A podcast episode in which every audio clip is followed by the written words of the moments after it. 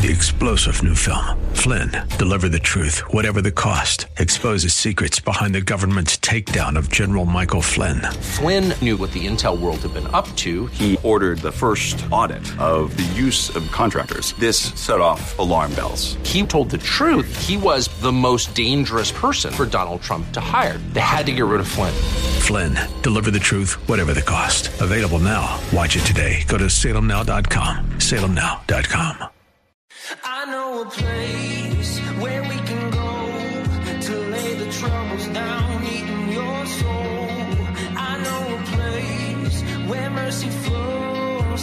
Take the stains, make it whiter than snow. Like a tide, it is rising up deep inside a current that moves and makes you come alive. Living water that brings the dead to. This is Crosswalk with Gino Geraci. We're going down to the river, down to the river. Hey, welcome back, ladies and gentlemen. This is Gino Geraci. So glad you could join me on the program. Hey, if you'd like to join me via phone, you can call 303 873 1935. 303 873 1935. Happy to take your call. And um, so much to talk about. One of the things I wanted to touch on was the subject of Sharia law. What is Sharia law? And happy to talk about that. But before we went to the break, uh, producer Blake, you asked me a question about um, Jews who um, may have been sympathizers or supportive or even commanders in in Nazi Germany. So so I don't misrepresent you. Tell me exactly what it was that you were asking me. Yeah. So I guess I'm asking you if there were any Jewish people that were uh, committing the killings of their own people. You know that that's a, a a difficult question, and the way that I would answer it is there's good evidence that there were Jews who fought for Nazi Germany. Now, to your question, um, are these willing participants? In other words, are these Jews who say, I ideologically believe that it's a good idea to kill all the Jews, or the Jews are to blame for the German um, national con- uh, conditions that they were experiencing. Some people, scholars and historians, think of these people as traitors. Some think of them as survivors or cowards. Some think of them as being brave or fools. Um, but you know, if you were asking the question, well, where if you're a Jew, where's the safest place in Nazi Germany? In a cellar? In an attic, in a forest, or at home with a with an Aryan or a German spouse? And the answer seems to be, well, the safest place for a Jew would be in the Wehrmacht or the Kriegsmarine or the Luftwaffe, you know, their air force.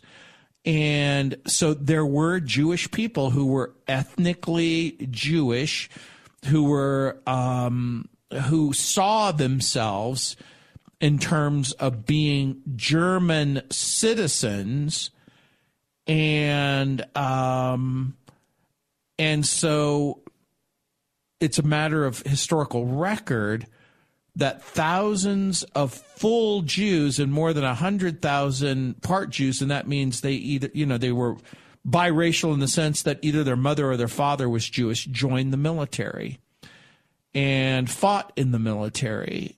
And um, so that's that's one of those sad, sad situations. But German Jews were cultured. So uh, again, the way that I would think about this, Blake, is they didn't see themselves first and foremost as a Jew. They saw themselves first and foremost as a patriot. So right. imagine they, they thought so, they were more German than Jewish. Exactly. And so imagine the ones who trace their roots in Germany back for generations. Their father was German, his father was German, his father's father was German, his father's father's father's father was German. Now, even though they were culturally Jews, or ethnically and culturally Jews, they saw themselves deeply as Germans. So imagine, you know, we apply that same thing to Muslims or to Jews, um, even Christians in the United States of America, where you go, well, do you, you know, there was a very, I don't know if you ever saw the movie Chariots of Fire and where um, the sprinter in Chariots of Fire um, wants to become um, a missionary to China, but he refuses to run on Sunday because he's a Christian, and he in his in his worldview he sees running on Sunday as being um, distasteful, if you will, to God, or maybe even wrong. And so this very famous Olympic athlete refuses to run on Sunday. And in the movie, the German, or excuse me, the British um, citizen says to him, Well, in my time, you're British first and you're Christian second. So this is not a, a, a, an idea that's unique um, in history. There are many, many people who would have hold that view. But yeah, at what point does a human being say, I am first and foremost ideologically this? Yeah. And- so and- I guess the question also is: Is nationalism good? Well, I, I think the way that I would answer that question is from a biblical standpoint, I think that nationalism is good because globalism is bad. In what sense? Well, remember the judgment that takes place in the book of of um, uh, of Genesis in Genesis chapter six, and then in, in Genesis chapter twelve, where they build a tower, the Tower of Babel. Mm. And all the people are in one place. They all speak the same language. They all have the same culture. They all have the same outlook, if you will. And, but, but God has told them to go out into the world and to populate the world. And they go, no, we're fine. We want to be right here. Um, we want to be a singular group of people with a singular language doing what we want. We don't want to obey God. And God judged them. So the Tower of Babel, in a sense, was a judgment and a scattering of the people so that again, they have independent languages, they have independent people groups, if you will, and geographical uh, places. So, so in in my view, nas- nations and nationalism is a kind of a way to retard human rebellion. That when people get together, it, it, it so imagine you're you're coming from the perspective well if we all get together wouldn't the world be a better place Yes. i think i think there's an argument that could be made that if we all get together the world would be a better place but i think from a biblical standpoint an argument could be made that if we all got together the world would unite in its rebellion and disobedience to god mm.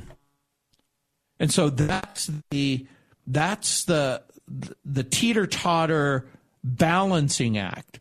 Remember what nationalism is. It's loyalty and devotion to a nation. So is it wrong biblically to be loyal and uh, care about your nation? Is patriotism in and of itself wrong? I don't think so. When does it become wrong? When you when we say stuff like "my country, right or wrong," so so what what are you saying? Well, I'm going to be loyal to my country even if it means murdering Jews or murdering Palestinians or murdering Muslims or murdering homosexuals. Now, you might think homosexual behavior is wrong, but is it a good idea, like Muslims, some Muslims believe, to take them to the top of a building and throw them off the building? So is it is it different where you go? I live in a world where I I think that homosexual behavior is wrong, but I also live in a world where I don't want to live in a government that that can throw homosexuals off the top of a roof. Or even condone it? You see what I'm saying? Hmm. So Israel was a nationalistic culture, and that was God's intent. He called Abraham to leave his home, travel to a land, and that he was going to found a nation and a people group.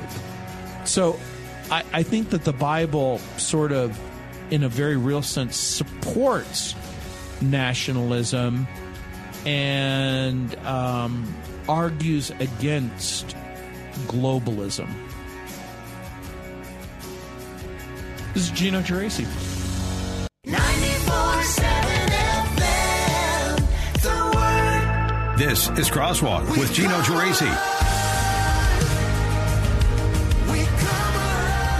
Hey, welcome back, ladies and gentlemen. Happy, happy, happy to take your call. 303 873 1935. 303 873 1935. You know, at the beginning of the last hour, I had a lot to say about character. And, you know, I had an interview with Dr. Don Sweeting from Colorado Christian University. And, of course, uh, producer Blake will be putting up our programs at 94.7 FM The Word. You can go and, and listen to uh, the programs once uh, we, we've, we're done with them, if you will. And, um, you know, one of the things I wanted to uh, talk a little bit about was the idea of Sharia law. And um, and should we be should Christians be concerned about Sharia law? And it's going to be very very difficult for you to be concerned about Sharia law if you don't even know what it is. And so I might talk a little bit about that. So we have to define what Sharia law is. Sharia as as it's expressed in the Quran and the Sunnah, which is the divine law, the Sunnah is a record of the life and the examples of the Islamic prophet Muhammad. So the Sunnah is primarily contained contained in what what Muslims call the hadith or the reports of Muhammad's sayings, his actions, his approval or disapproval of things, his demeanor, his status. And so Sharia is interpreted by Islamic judges who may be influenced by religious leaders or imams. So imams are Muslim teachers. So in secular Muslim states like Mali and Kazakhstan and to a, to a certain extent Turkey, which is getting more and more fundamental in its outlook, Sharia is limited to personal and family matters. So countries like Pakistan, Indonesia, Afghanistan, Egypt, Sudan, Morocco, they're strongly, strongly influenced by Sharia. But the ultimate authority lies with their constitution and the rule of law. Saudi Arabia and some of the Gulf states enforce classical Sharia. So Iran has a parliament that legislates in a manner consistent with Sharia. So traditionally, according to Islam, the way of submission, traditionally, the Islamic ummah, and ummah is an Arabic word that describes the community or the nation. So the ummah is what we in the church would call the congregation or the community. So when in Arabic, when Islamic people talk about the ummah, they're talking about the collective community of Muslims. And it's divided into three regions the territory of Islam, Dar al Islam, the territory of peace, Dar al uh, uh, Sul, Sul. You know, we get the word salam, Sul, and the territory of war, Dar al Harb. So in regions like Pakistan, Iran, Libya, Islamic law is assumed to be the, the basis of government. The second territory represents regions like India, Africa, where Muslims are the minority, but they're permitted for the most part to live in peace and practice Islam freely. The rest of the world compromises the third territory, Dar al Harb, enemy territory. So, where's the enemy territory? Well, Israel. Israel is considered the enemy territory. Where else is the enemy territory? Parts of Europe. Where else? The United States of America. So the rest of the world is considered Dar al Harb, the territory of war. And so there's a way of thinking about this as an ideological battleground where you get to contest with the group using speech, persuasion, and then you have the theater of war or holy war, jihad, struggle. It's waged against all non Muslims or infidels. That's the word kafir. So, how long does this war last? It lasts until kafir, the, the infidel, is absorbed into the world of Islam. No systematic exposition of Muslim beliefs appears in either the Quran or the Hadith.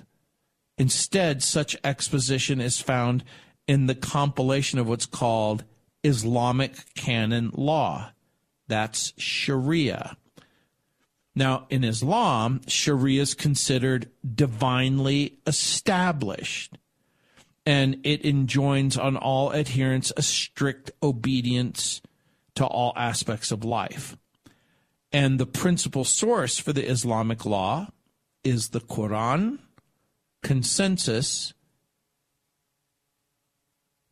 uh, ijma, and then reason. So the Shiites reject the consensus and substitute what is for them the divinely appointed, infallible spiritual guide, Imam. And so there's aspects of Sharia law that should concern Christians. Like what? Like jihad. Jihad is the holy war against the infidels of the world.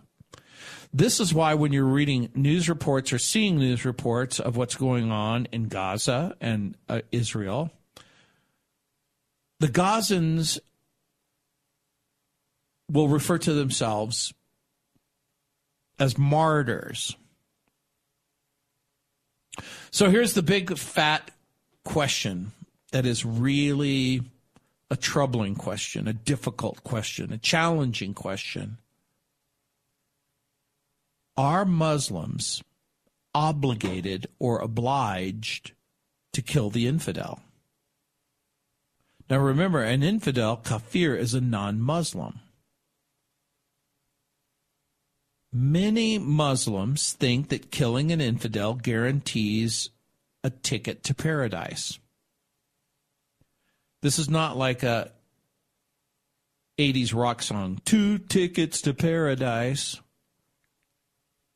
But again, some people will say, well, is that extremism?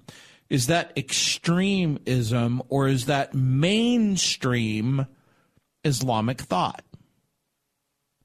So, another aspect of Sharia law that's concerning is what's called apostasy. What is that? These are people who renounce Islam and change their religion. So, if you're a man or a woman who says, I don't want to be a Muslim anymore, what does the Quran say? And what does Sharia law require? It requires death. Conversion is considered blasphemy. It carries the death penalty. Distributing Christian literature can result in a five year prison sentence under Sharia law. So, jihad, apostasy, and criticism of Islam. The death penalty applies to Muslims who criticize Muhammad, the Quran or Sharia law. Severe penalties also apply to Christians who speak out against Islam. Well, what about freedom of worship? What about other things? Well, I'll talk about that when we come back. 303 873 1935. I'll be back.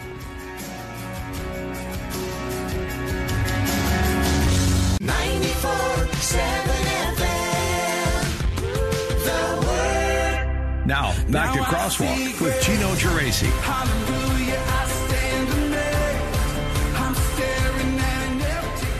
Hey, welcome back, ladies and gentlemen, boys and girls. The number's 303 873 1935. 303 873 1935. Let's see who's up. Is it Farid? Did I say your name right? Farid?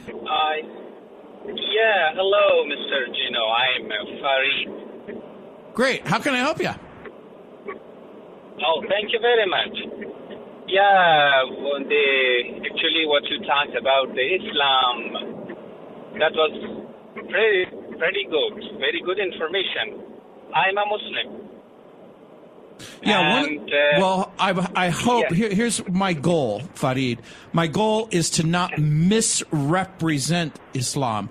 I want to make sure that what I'm Yeah. saying is correct, not incorrect. Now, and as you, because Yeah. you are a Muslim, you also realize that many Muslims have very different ideas about many things.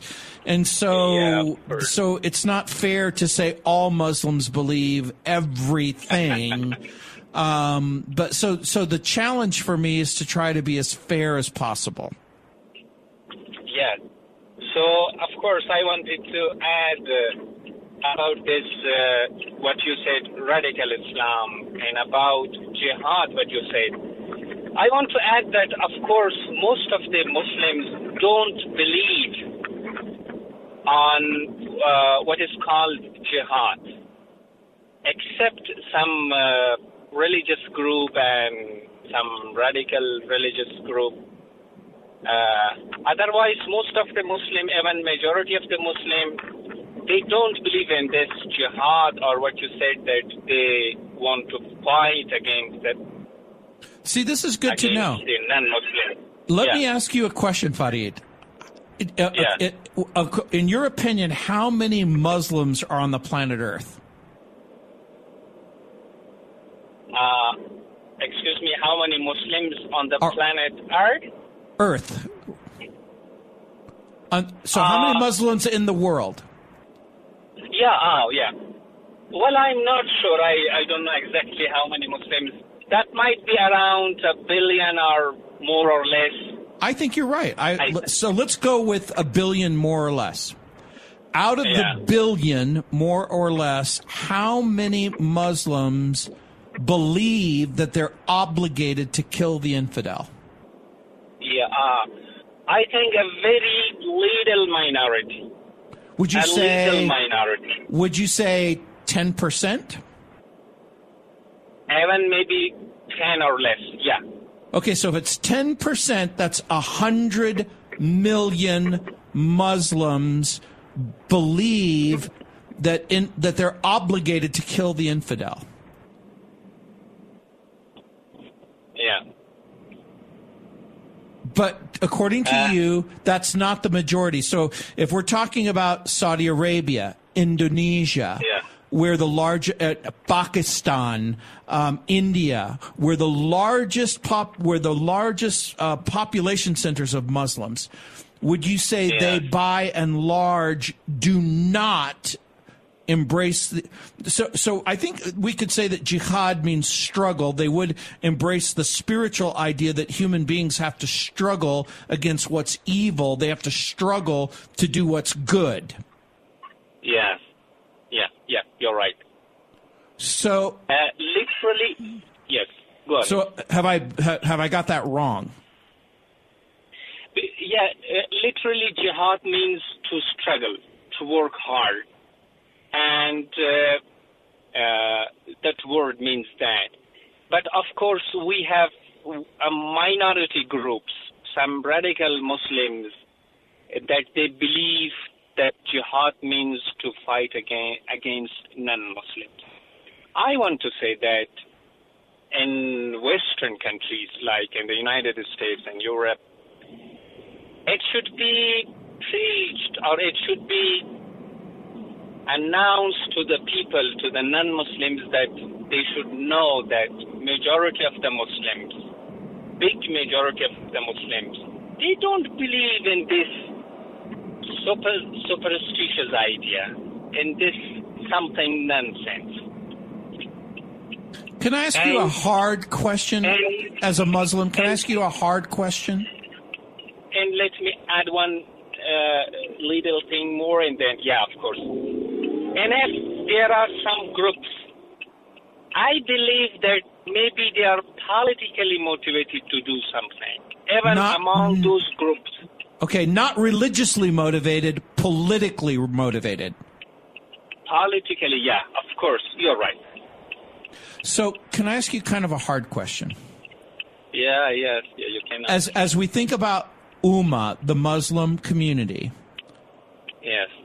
This minority that you're making reference to, the minority that you're making reference to, does this min- minority ever endanger other Muslims who don't agree with them? Yes, very much, very much. You know that uh, uh, this minority, even among the Muslim groups, different sects, they call themselves, they call themselves that they are non-Muslim. They reject them. They call them heretic, and uh, they say that uh, their what they believe is wrong. For example, among the radical Sunni Muslims, they believe that Shias are not Muslim, true Muslim. And you So- know so that for the- this ISIS, yeah. Okay, for the listener, yeah, for the listener who doesn't understand what you just said, who are the Shia and who are the Sunni? So, two uh, well uh, major uh, parts of Islam are Muslims. Of course, Sunni is big majority, but Shia is a minority among the Muslims. So, which countries would be, would you say, are predominantly Shia? Would you say Iran? Yep. Would you say Saudi. Arabia?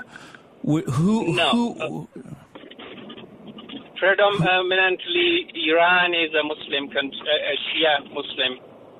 Uh, Iraq, yeah, Uh-huh. Iraq, uh, uh, in uh, some of the Arabic countries like Bahrain, uh, but in the Yemen, I think I'm not sure about Yemen. They are a bit different, and in the rest of the Islamic countries, Shias are minority; they are not majority.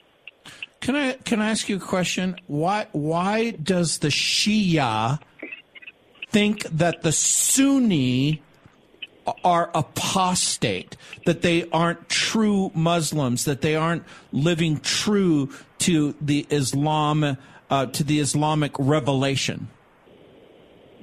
Well, this I don't believe this thing. I don't believe that mostly Shia uh, call the Sunnis uh, untrue Muslim. Among the Shia, there is also a minority that they believe that uh, Sunnis are not uh, true Muslims. Uh, but most of the, uh, even the majority of the Shias, they believe that Sunnis are also Muslims. As most of the Sunnis believe that Shias are also Muslim.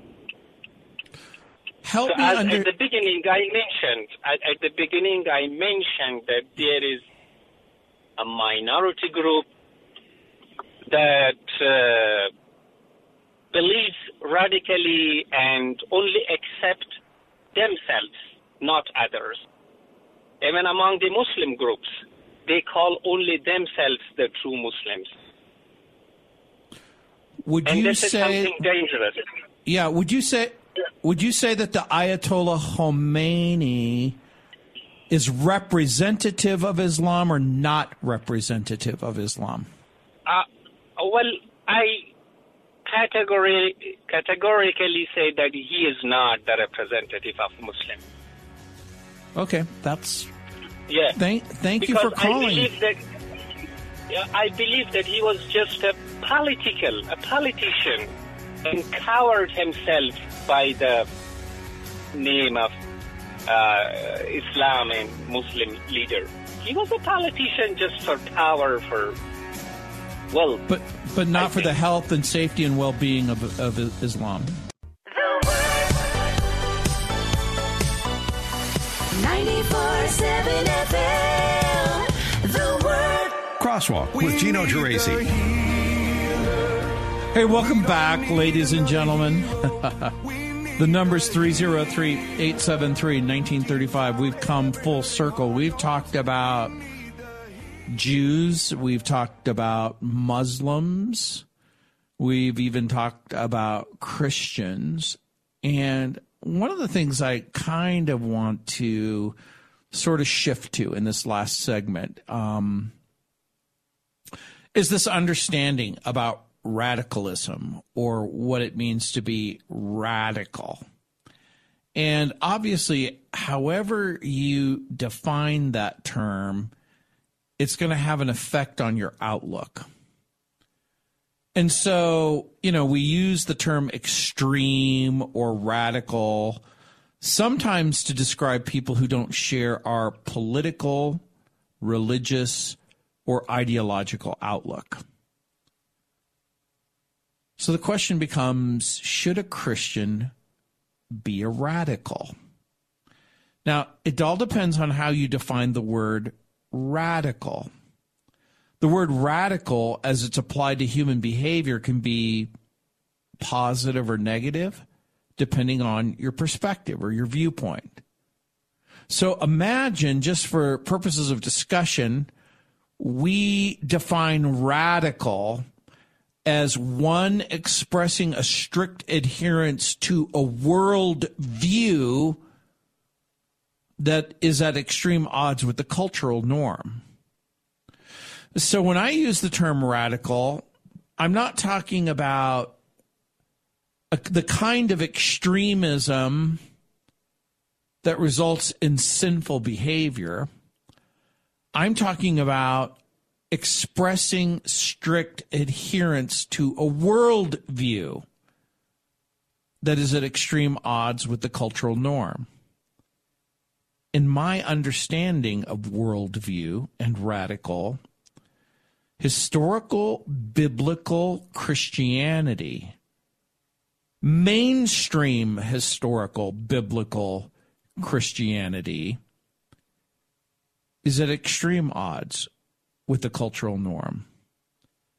If normal is in the middle, then a radical would be a person at either end of the spectrum.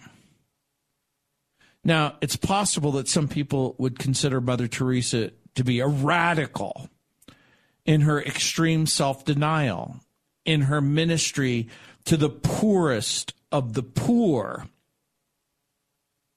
We could think of Saddam Hussein as a radical in his violent enforcement of his religious and political agenda. Now, Farid was right when he said, just like everyone, there are people who have a religious agenda and there are people who have a political agenda. Dangerously, there are religious people with political agendas. and there are probably people with political agendas who have who are hoping for a religious outcome. Hey, Gino. Sure. What? Uh, so sorry to interrupt here, but in my opinion, what a radical is when it comes to religion is someone who's so extreme in their religion that they end up doing the exact opposite of what it actually stands for. That's not a bad definition. It's not my definition, but it's not a bad definition because again, if if for whatever reason you go, I think uh, you know, my view is that you shouldn't kill people, and I'm going to kill you to make my point. Right. Yeah. So, Or- uh, so to your point, imagine you're a person who says, "I don't believe in divorce, so I'm going to kill you." Yeah, I was even thinking. I mean, even along the lines of following Jesus or Muhammad or Moses. If well, you're uh, yeah, if you're following so closely and you look at other people who aren't following and hate them because they aren't following. Right. Especially if you come from. Uh, so we're back to what I think is a a more comprehensive way of thinking about it is w- expressing adherence to a worldview that is at extreme odds with the cultural norm. So imagine in in the culture that we live in, if someone hurts you, you hurt them back. And in Christianity, you go, no, that that's not what Christians do. We don't hurt people who hurt us. Or you know, you talk about turning the other cheek or loving your enemy. Now, but not everyone shares a religious outlook like historical biblical Christianity. So imagine you're talking about a world religion that uh, will burn you at the stake if you don't um, adhere to their their view. So, to your point, you're exactly right. If your view is to love your enemy, how can killing your enemy be an act of love? How can killing them be in their best interest? So, so I, I, don't- I don't, I don't think your, your, your definition is bad where you go, well, but, and then apply it to every worldview, the new age, secularism, Judaism, Hinduism, Buddhism, being a human, being an atheist, being an, an agnostic, whatever it is that you are. And you go, what is it that you believe about right and wrong, about character, about beauty, about goodness. So imagine you have a view about beauty that requires you to destroy what's beautiful. And so in Islam, the radical Islam, they blow up world monuments because they think they're honoring Allah. So you're right. I think that however we define the word, that's how we're going to be able to have a conversation. And it's been my experience that whoever defines the terms will usually win the argument. but many, but to your point, and I think this is an excellent point, Blake, many people have used the name of Jesus to inflict terror and pain and persecution and even genocide. So, to your point, hopefully to my point as well,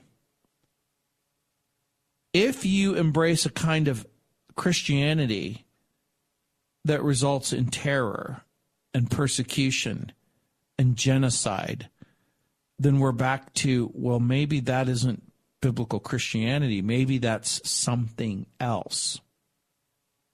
Because that form of radicalism was never condoned by Jesus. But according to my definition, Jesus was himself a radical. His message of love and forgiveness and mercy was that consistent with the accepted views of the religious leaders of his day? The answer is no. He refused to fight back when he was attacked, to allow Peter to defend himself with violence in Matthew chapter 26, to condemn the woman caught in adultery in John chapter 8. These were all radical acts for the time and the culture. And so, one reason some people turned away from Christ was his requirement, at least in one person's uh, cir- circumstance, to give up everything for his sake. It was just too radical. In Luke 18, he says, Hey, the one thing you need, you need to give what you have to the poor and come and follow me. And the guy said, I can't go there. I can't do that. It's interesting to me that Jesus didn't ask every single person to give up everything and follow him. But he did ask that particular person because apparently Jesus knew something about him that maybe nobody else knew.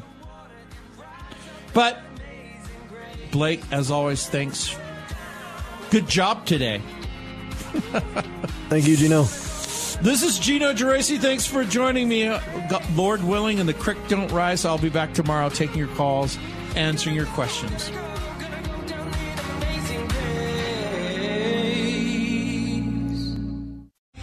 Three star general Michael J. Flynn, head of the Pentagon Intelligence Agency, knew all the government's dirty secrets. He was one of the most respected generals in the military. Flynn knew what the intel world had been up to. He understood its funding. He ordered the first audit of the use of contractors. This set off alarm bells. The explosive new documentary, Flynn, Deliver the Truth, Whatever the Cost, uncovers the facts behind this scandal. Flynn told the truth. He was the most dangerous person for Donald Trump to hire. I find out the worst enemy that I'm going to face in my life is right here in America. They took my assessment and they wanted me to change it. And I was like, I'm not changing it. They had to get rid of Flynn.